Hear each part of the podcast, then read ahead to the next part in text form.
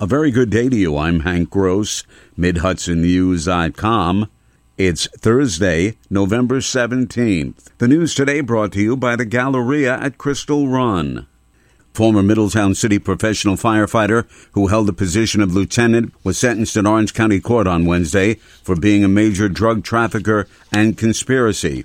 fifty-two-year-old Paul Smith of Deer Park, who was arrested in February twenty nineteen, was sentenced by Judge Craig Brown to ten to twenty-five years in state prison.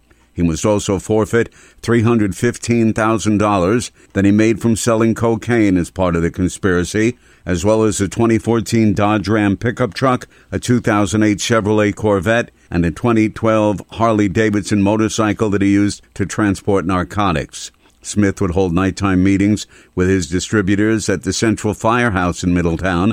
They were members and associates of a self-proclaimed outlaw motorcycle club, trafficking cocaine. A second conspiracy in which Smith took part was dubbed Operation Bread, White, and Blue, involving the sale of narcotics pills that were represented to contain oxycodone but contained deadly fentanyl.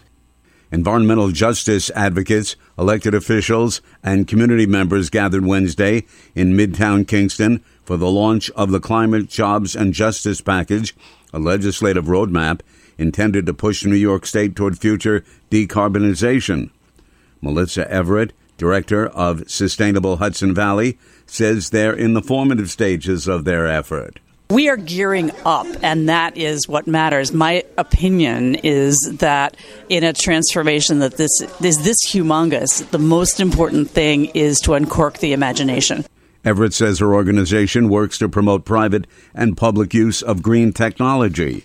Representatives of the New York Civil Liberties Union and supporters were in Newburgh yesterday calling for passage of state sentencing reform legislation. The measures Eliminate Mandatory Minimum Act, Second Look Act, and Earn Time Act were introduced in the state legislature during the twenty twenty-two session related to prison sentences. Civil Liberties Union Representative Brandon Holmes of Kingston is hopeful the bills will be addressed in the new year. There are some concerns um, throughout the Hudson Valley region in particular, um, where a, a lot more uh, of the conservative rhetoric has seemed to dominated the narrative. But um, with Governor Hochul beating uh, you know, Lee Zeldin, I, I think we're going to be able to put the conversations about rolling back bail reform and past criminal justice reforms, we're going to be able to put those conversations behind us and actually get to the core of the work that still needs to be done in New York. The civil liberties groups said despite months of false attack ads from right-wing donors and billionaires, the move to end mass incarceration in New York and achieve real safety for all is stronger than ever. More news right after this. Find over one hundred retailers allowing you to spend hours shopping safely at the Galleria at Crystal Run. Enjoy the big brands and the diverse selection of family-owned stores all in one location. The Galleria at Crystal Run offers dining options for everyone with Fuji one ten Grill, Allen's Mediterranean Grill, and Peru Cuisine. Discover the Mid-Hudson Valley's premier shopping, dining, and entertainment destination, the Galleria at Crystal Run. For more information, follow us on Instagram, Facebook, or visit Galleria Crystal Run dot com. Preliminary design, environmental review, and right-of-way expenses in connection with the Ulster and Delaware Corridor Rail Trail in Shandaken have received the green light as the six hundred sixty-four thousand dollars to pay for the work has been approved by the Ulster County Legislature. Lawmaker Kathy Nolan says the actual construction will be funded by Washington. The uh, funding for this trail is from the Tan- Transportation Alternatives Program, which is based on being able to remove cars from the road. And this particular trail will do that. Bel Air Mountain Ski Center in High Mountain um, has mountain biking and has cross-country skiing. There is a recreational lake just east of the uh, ski center, and just east of that, there's a new mountain biking um, area going in in the Shandaken Wild Forest. Approval of the project was not unanimous at Tuesday night's session of the county legislature. Joe Maloney said there should be more emphasis on playgrounds for children, rather than another trail.